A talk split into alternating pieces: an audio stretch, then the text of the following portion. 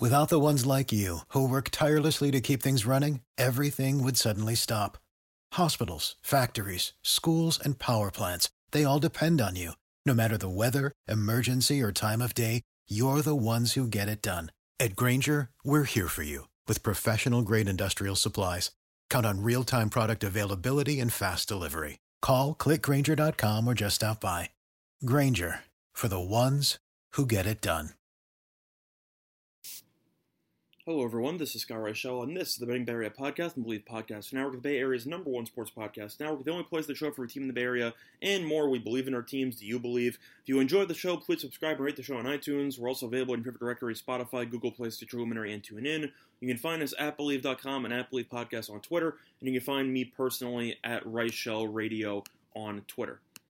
On this week's show, we're going to be talking about the San Francisco 49ers upcoming Week 13 matchup with the Buffalo Bills from betting perspective. Before we do all that, we're going to have a quick word from our sponsor. The wait is finally over. Football is back. You might not be able to be at the game this year, but you can still have a lot of action at Bet Online. I know personally I'm going to be a bit upset that I can't visit any of the actual stadiums in itself for the next couple of months because of COVID, but I will be looking forward to watching games. There's nothing more exciting than watching games while you have money on and hopefully uh, you can make some money here at Bet Online based on the game spreads, team totals, player props, and even coaching props. Bet Online is everything, and they have a ton of options alongside an online casino. So action never stops. So once again, head to betonline.ag today and take advantage of all the great sign-up bonuses. Again, that's betonline.ag and sign up today. Bet Online, your online sportsbook experts. Welcome back, everyone, to the Ben Barrier Podcast. Now, before the break, we talked about what we were going to be doing for the show, talking about the Bills and 49ers upcoming Monday night matchup here for Week 13. Before we end up breaking down the game, we're going to quickly recap what happened last week. We ended up going 2 0 with our plays on the game. We like the 49ers plus the points, and we also like the under in their matchup against the Rams. And that game went about exactly the way that I thought it would, as both of those ended up cashing. 49ers had a huge rest advantage having the bye week right before. Rams played on Monday night. Really poor spot for the Rams, and they definitely looked like it as they came out extremely flat offensively, only scored 20 points, with one of those touchdowns coming via defensive touchdown. So the offense really did nothing for Los Angeles the entire game, and the 49ers were able to do enough to uh, hold on for a three point victory on a game winning field goal by Robbie Gould late in the fourth quarter. So a very nice win by the 49ers. They kept their season alive. Now they are at 5 and 6. They are still two games behind the Rams for second place in the division. They're only one game behind Arizona, as Arizona's kind of started to hit a tailspin, and they are currently at six and five. They're not going to catch Seattle. Seattle's eight and three with the easiest schedule left in all of football. So second place is definitely still a possibility for the 49ers, but they will need to basically run the table moving forward in the last five weeks. And facing off against the Bills is definitely a tough task, but we'll see if the 49ers are up for the challenge. Now, breaking down both teams, I'm going to start off with the Bills. The Bills are currently 8 and 3. They are in sole possession of first place in the AFC East as they are one game ahead of the Miami Dolphins. Last week they ended up beating the Chargers. They ended up winning 27 to 17. Uh, overall, looked pretty solid. They pretty much cruised. They ended up going up by 11 at the half. Really was never in danger of losing that game. But looking at the offense, it definitely struggled against a pretty underwhelming Chargers defense as Josh Allen was awful. He ended up going 18 for 24 for 157 passing yards, one touchdown, one pick, QBR of 32.9. Uh, Cole Beasley on a trick play ended up throwing a touchdown pass to Josh Allen. So, as a team, Buffalo only had 160 passing yards with the sacks, with two passing touchdowns, one pick, got sacked three times. The rushing was pretty, I'd say, pretty good for Buffalo. They ended up having 172 rushing yards, 5.7 yards per carry. Devin Singletary had 11 carries for 82 yards. Zach Moss had 9 carries, 59 yards. Josh Allen had 32 rushing yards and a touchdown. And they overall were pretty solid on the ground. Leading the receiving corps was go, was Gabriel Davis, surprisingly, as Stefon Diggs had a pretty quiet game. Gabriel Davis with John Brown now on the IR was pretty solid, stepped up as he had 79 yards with one touchdown. Stefon Diggs had just 39 yards, but he did have seven receptions. So they found him frequently, just not for many big impact plays. Cole Beasley did nothing, had two receptions for 25 yards, and Devin Singletary led the way out of the backfield with three catches for 20 yards. So the passing game was a disaster. The rushing attack was very good. The defense, though, for Buffalo was fantastic as they limited Justin Herbert to just 17 points along with one touchdown and a QBR of 46.3. Herbert did have 316 passing yards, but there, there that was on 52 pass attempts, and game flow definitely led to a lot of throwing for the Chargers in that second half. On the ground, Chargers did nothing, had 3.2 yards per carry, 76 yards rushing. Ekeler came back, had 14 carries for 44 yards. And from the, the from the, for the defense for the Bills, they did a great job on the receivers. As Keenan Allen only had 40 yards, he had a touchdown. Hunter Henry had a pretty good game from the tight end position, seven catches for 67 yards. Austin Ekeler had 11 catches for 85 yards. He was great. And Mike Williams had three catches for 26. So Buffalo's defense was the story. They controlled, they completely just dominated the pace of play, dominated the actual tone of play as they were extremely physical and they just overwhelmed the Chargers from, from a physicality perspective. But Buffalo's offense uh, is Buffalo's offense going to need to play better if they're going to win games against desperate teams like the 49ers, and we'll see if they are able to do so. Now, switching gears, talking about the 49ers, I already talked about what happened last week. They ended up beating the Rams, and they looked great in the process. Defensively, they did.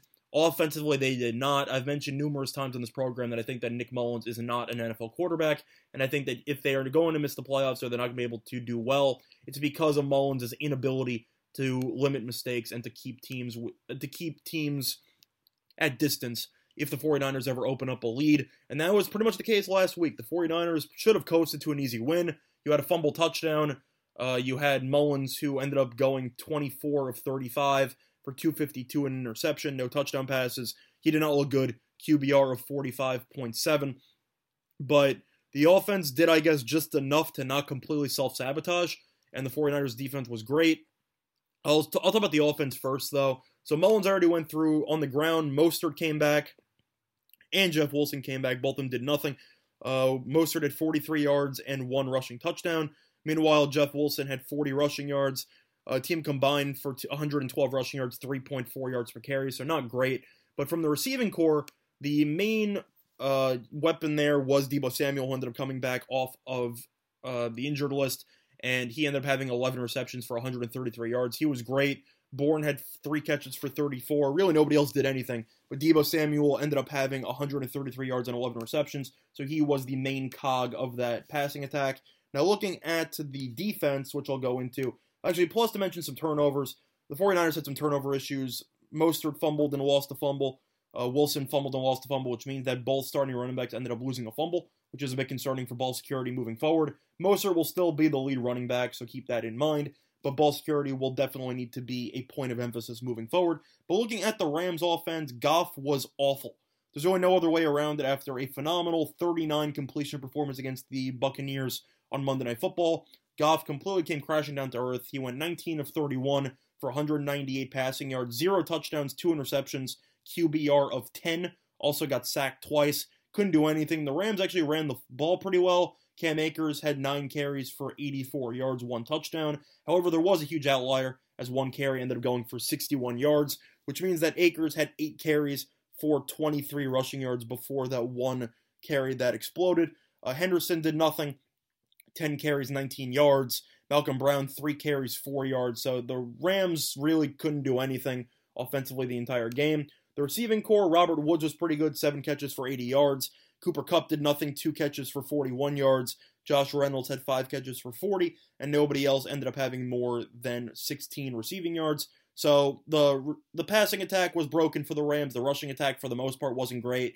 And the 49ers just dominated every aspect of the game, and that is why they were able to win a must win game. Plus, the Rams ended up fumbling the ball twice. Malcolm Brown lost a fumble, Jared Goff lost a fumble. So, Goff, just to recap his stats, had two interceptions, a lost fumble, and less than 200 yards passing. Yikes. Really not great. Now, for the Rams defense, Aaron Donald had a sack, Morgan Fox had a sack, so they were able to get after the 49ers uh, quarterback, which is a bit concerning because Buffalo's pass rush, I'd say, is middle of the pack, but it does have some potential. So they will have to do a better job protecting Mullens moving forward. But to break down my thoughts on this overall game as well as the spread, I'll start off with the spread here because that is really what this show is about from a, from a gambling perspective once again.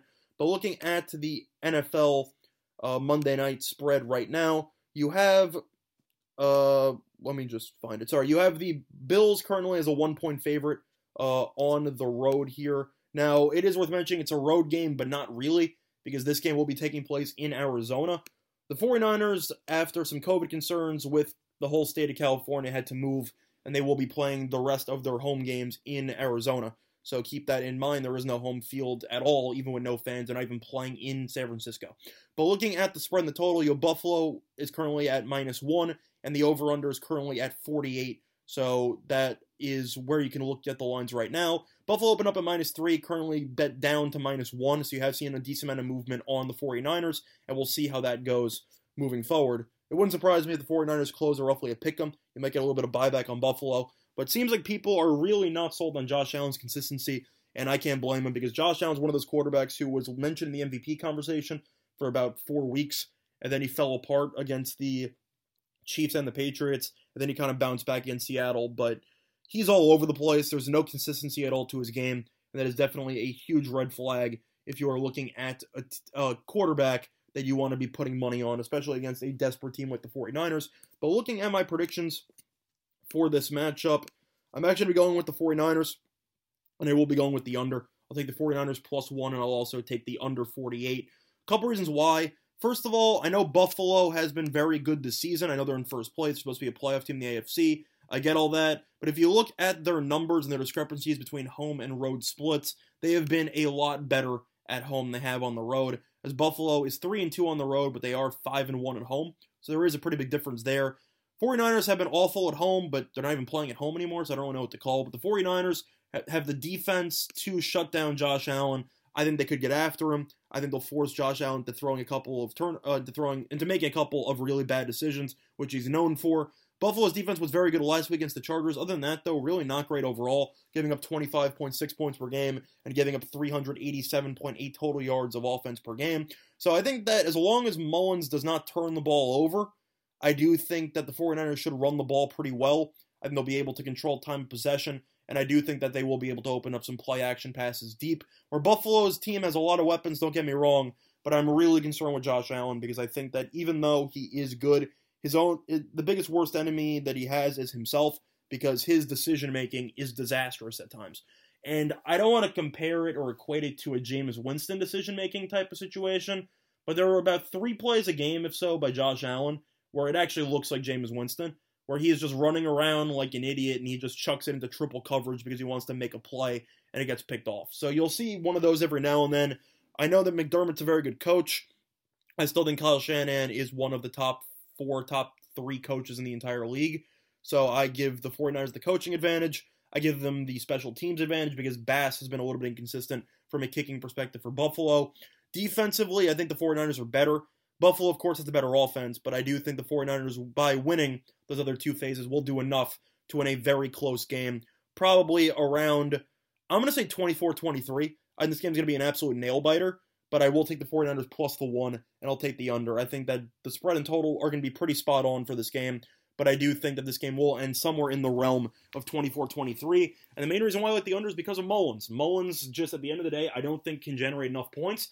I think that the 49ers will be trying to sustain long drives by running the ball, running play action, setting up third and shorts, converting, and then moving the chains. Mullens just isn't good, and I think that Beathard should be the starting quarterback because I think that he actually has some upside in comparison to Mullens, who I think is just a disaster.